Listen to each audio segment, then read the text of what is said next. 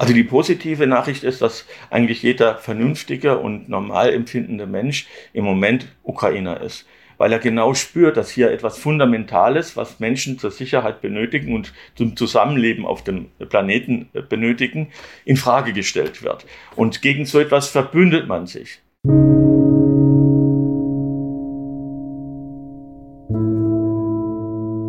Krieg und Frieden. Der Podcast zur Furche-Serie. Willkommen zu Teil 6 unserer Furche-Serie Krieg und Frieden. Wöchentlich beschäftigen wir uns in dieser Reihe mit den Themen Frieden, Sicherheit und Verteidigung angesichts des russischen Angriffskriegs in der Ukraine. Mein Name ist Margit Ehrenhöfer, ich bin Digitalredakteurin der Furche und bei mir zu Gast ist heute der Kommunikationsforscher Jürgen Grimm. Vielen Dank, dass Sie sich Zeit genommen haben. Gerne. Zwei Jahre Corona-Krise haben uns in eine Höhlen ähnliche Situation gebracht, die von Kontaktbeschränkungen, Lockdown und Homeoffice geprägt war und ist. So reflektieren sie in ihrem kürzlich erschienenen Buch Höhlenkompetenz über die Pandemie. Diese Höhlenkompetenz braucht der Mensch, um mit einer solchen Ausnahmesituation umgehen zu können. Wir haben diese Höhlenkompetenz aber nicht erst seit der Pandemie, sondern bereits vor 40.000 Jahren entwickelt, so schreiben sie das, als sich der Homo sapiens aufgrund eines vulkanischen Winters in tatsächliche Höhlen zurückziehen musste, um zu überleben. In der aktuellen Furche haben sie nun höhlentheoretische Überlegungen in Bezug auf die russische Invasion in der Ukraine entwickelt und genau darüber wollen wir heute sprechen. Vielleicht können Sie als Einstieg noch einmal für unsere HörerInnen erklären, was meint denn Höhlenkompetenz überhaupt? Also Höhlenkompetenz ist die Grundfähigkeit, die wir nennen das kognitive Grundfähigkeit, äh, die uns äh, äh, in bestimmten Krisensituationen über das Schlimmste hilft und uns letztendlich auch davor bewahrt, zu verzweifeln und unsere innersten äh, Kräfte zu mobilisieren, um mit dieser Krise konstruktiv umzugehen. Das erfordert in der Regel, dass man akzeptiert, dass man jetzt eingeschränkt ist in den Handlungsmöglichkeiten. Also der vulkanische Winter, die Eiszeit ist plötzlich hereingebrochen. Wir haben uns zurückgezogen. Viele unserer Artgenossen haben leider das Leben verloren. Und jetzt ist die Frage, was machen wir in dieser Situation? Wir haben dann mindestens drei Optionen.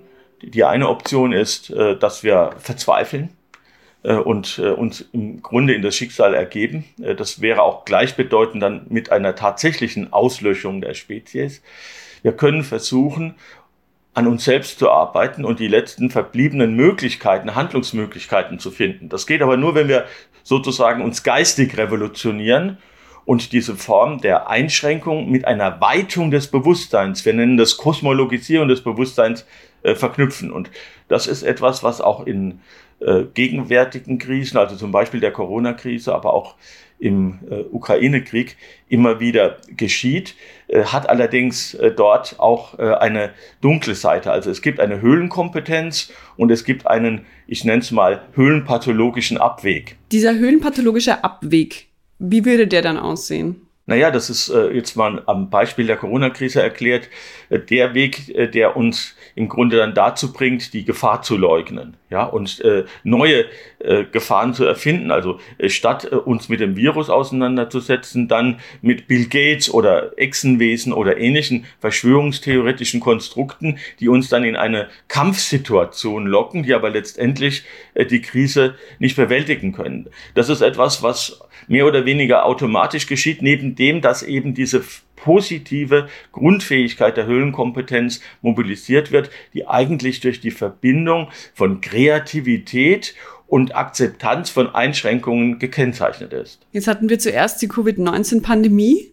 Dann kam der Angriffskrieg in der Ukraine. Zwei Bedrohungen, die aufeinander gefolgt sind, beziehungsweise eigentlich immer noch parallel ablaufen. Sie beschreiben den Wechsel in der Art der Bedrohung, der dazu führt, dass die Höhle ihre Bedeute verändert. Jetzt haben wir zunächst den Virus, der die Menschheit bedroht. Jetzt sind es mittlerweile eigentlich unsere eigenen Artgenossen. Und zuerst sind unsere Wohnungen und Häuser geben Schutz vor dem Virus, die Höhlen geben Schutz. Und jetzt sind es die Wohnungen und Häuser, aus denen die Menschen in der Ukraine flüchten müssen und sich stattdessen quasi neue Höhlen suchen in U-Bahn-Schächten oder Bunkern. Was bedeutet das jetzt für die Höhlenkompetenz, wenn sich die Höhle selbst so radikal und schnell verändert? Es bedeutet eine massive Krise äh, unserer Höhlenkompetenzfähigkeiten, äh, weil wir uns natürlich gelernt haben, auf bestimmte äh, Konstruktion von Kultur, von Behausung zu verlassen. Und jetzt sind die plötzlich durch den Willkürakt eines Einzelnen äh, bedroht und es fallen nächtlich Bomben und es ist auch gar nicht absehbar, außer der Destruktion, die da offenbar dahinter steckt, was damit bezweckt werden soll. Das ist eine fundamentale Erschütterung unseres Menschseins, denn in der Höhle haben wir eben gelernt, es gibt immer noch einen Rückzugsort, der aber plötzlich in Frage gestellt wird. Was machen wir in der Situation? Wir müssen uns neue Höhlenkonstruktionen einfallen lassen. Im Grunde ist es ja auch das, was dann äh, nach äh, der Höhlenzeit immer wieder geschehen ist. Es gibt verschiedene Etappen der Kulturentwicklung, die sich höhlentheoretisch deuten lassen. Also nehmen Sie zum Beispiel äh, die Erfindung von Gefährten oder auch nur der berittene die, die berittene Form der Fortbewegung, so haben sie dort immer jeweils eine Kombination von Sesshaftigkeit und Beweglichkeit. Und natürlich sind auch unsere modernen Formen äh, des Tourismus, also zum Beispiel Kreuzfahrtschiffe, bewegliche Höhlen und ähnliches. Und jetzt müssen wir schauen, wie wir in der Situation äh, des Angriffskriegs äh, von Putin uns eine neue Höhlenkonstruktion bauen, die eigentlich das auch beinhalten sollte, was immer schon Höhlenkompetenz ausgemacht hat, nämlich die aktuelle Situation zu reflektieren, die Fantasie zu mobilisieren und dann zu überlegen, wie man durch, eigene, äh, durch eigenes Selbstwachstum äh, einen Weg findet zur Lösung. Inwieweit betrifft das jetzt Menschen außerhalb der Ukraine? Also wir haben es ja mit einem äh, Angriffskrieg zu tun, der die, man könnte sagen, internationale Höhlenordnung grundsätzlich in Frage stellt. Also im Grunde, wenn man das äh, höhlentheoretisch sieht, kann man sagen, dass äh, seit dem Dreißigjährigen Krieg, und er hat 1648 dann zum Westfälischen Frieden geführt, eigentlich anerkannt ist, dass man Kriege dadurch beendet, dass man die Souveränität des jeweiligen Nachbarregenten anerkennt. Also man hat im Grunde dann gesagt, im eigentlichen äh, Herrschaftsraum darf dann der jeweilige Fürst oder die Bevölkerung bestimmen, welche Religion äh, zu herrschen hat. Und das hat dann letztendlich ermöglicht zu sagen, wir tolerieren unsere diversen Höhlen in ihrer Unverletzlichkeit und können dadurch eine friedliche Koexistenz ermöglichen. Und jetzt ist äh, sowas Ähnliches ja auch dann äh, nach dem Zweiten Weltkrieg passiert, äh, Gründung der UNO, äh, natürlich Verbot von Angriffskriegen und Ähnliches. Und dies ist jetzt erschüttert. Also da sind wir schon in unseren Grundfesten des Menschseins auch äh, äh, verwundet, könnte man sagen, und müssen nach neuen Sicherheitskonzepten suchen. Denn die Sicherheit ist ja die Grundlage dafür, dass wir überhaupt äh, in einer positiven Weise leben können, uns entfalten können, Freiheit genießen, Kultur entwickeln, Wirtschaft äh, entwickeln und kooperieren.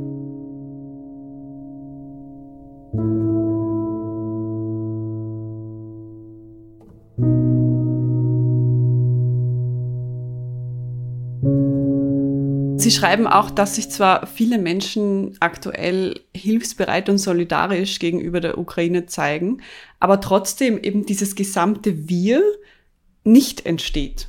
Warum nicht? Also die positive Nachricht ist, dass eigentlich jeder vernünftige und normal empfindende Mensch im Moment Ukrainer ist weil er genau spürt, dass hier etwas Fundamentales, was Menschen zur Sicherheit benötigen und zum Zusammenleben auf dem Planeten benötigen, in Frage gestellt wird. Und gegen so etwas verbündet man sich. Äh, dieser Impuls, der zeigt sich äh, darin, äh, dass natürlich eine ungeheure Hilfsbereitschaft da ist, noch höher als sie beispielsweise in der Flüchtlingskrise 2014 war.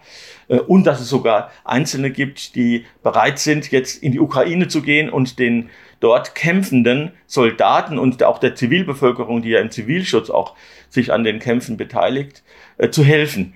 Äh, und dieser äh, Impuls, der kommt im Grunde aus unserem Gefühl der verletzten Höhlenordnung, so würde ich es mal sagen. Allerdings ist das natürlich nicht der einzige Faktor, der die gegenwärtige Situation beeinflusst, sondern wir haben natürlich eine äh, Weltsituation, die multipolar ist, die weder bipolar ist wie im Kalten Krieg. Da standen sich zwei Blöcke gegenüber, die sich wechselseitig hätten auslöschen können, äh, die aber auch nicht mehr unipolar ist, wie manche meinten, äh, dass es nach dem Zusammenbruch der Sowjetunion der Fall war und nur noch eine Supermacht übrig zu sein schien. Und im Moment ist die Weltlage, wenn man so will, durch Multipolarität gekennzeichnet. Es ist durch die Globalisierung sind verschiedene Nationen stärker geworden, haben auch äh, die Zone von Armut verlassen. Denken Sie in dem Zusammenhang an China beispielsweise, Indien, Brasilien, all die ehemaligen Drittweltstaaten, die in dieser Phase einen unglaublichen Entwicklungssprung gemacht haben. Und jetzt ist die Frage, wie kann in dieser multipolaren Welt dieses Problem Putin, der im Grunde also die Grundfeste äh, der friedlichen Koexistenz in Frage stellt, wie kann die wiederhergestellt werden?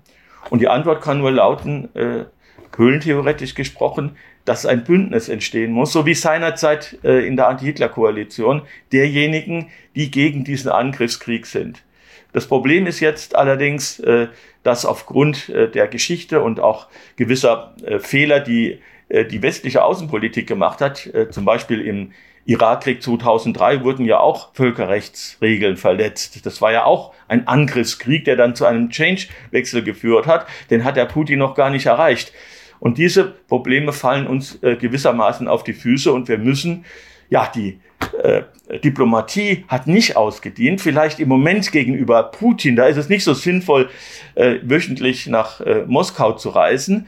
Aber wir müssen sehen, dass wir sozusagen den Rest der Menschheit, der in dritten Positionen äh, verweilt, mit ins Boot holen, weil wir benötigen einen Neustart äh, der UNO. Das ist jedenfalls äh, die Situation, wenn die Grundfeste der Sicherheitsordnung in Frage gestellt sind, die weiter zurückreichen als der Zweite Weltkrieg. Also ich habe es schon angesprochen, der Westfälische Friede hatte eigentlich die Grundlagen dafür gelegt und die sind jetzt neu zu verhandeln und dazu brauchen wir im Grunde äh, auch diejenigen, die im Moment noch so abseits stehen, will ich mal sagen. China äh, ist schon angesprochen worden, aber auch Indien, äh, selbst Südafrika hat sich äh, bei der UNO-Resolution zur Verurteilung des putinschen Angriffskriegs enthalten. Und da ist Handlungsbedarf. Und das sind die retardierenden Faktoren, sage ich mal, die im Moment äh, das aufhalten oder äh, erschweren, äh, was wir äh, kollektiv Action Kompetenz, also ein Menschheitswir zu bilden, nennen könnten. Was Sie auch noch einwerfen in Ihren Text ist die Furcht vor der Apokalypse. Nämlich schreiben Sie, dass das das ist, was uns alle dann doch irgendwie noch eint. Jetzt ist es so, Russland deutet bereits den Einsatz von chemischen Waffen an. Es wird auch immer wieder spekuliert, würde Putin tatsächlich so weit gehen, Atomwaffen einzusetzen.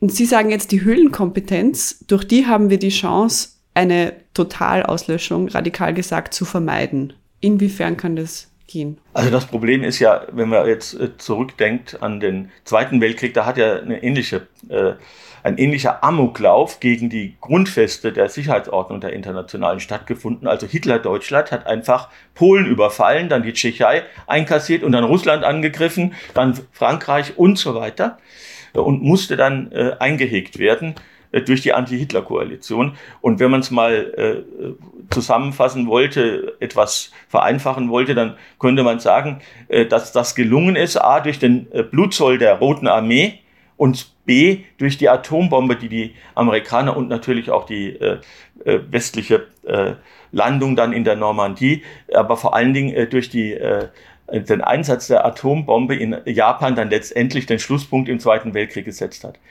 Diese Möglichkeit haben wir jetzt nicht mehr, weil zu der Zeit äh, eben nur die USA über diese Atombombe verfügt und wir jetzt in einer Situation sind, äh, dass äh, hier dann der große atomare Smash, der Showdown folgen würde und der ist nach allem, was man weiß, gleichbedeutend mit dem Ende äh, der Menschheit und äh, des Planeten vielleicht äh, insgesamt, äh, des Lebens auf dem Planeten. Der Planet selber wird davon nicht untergehen.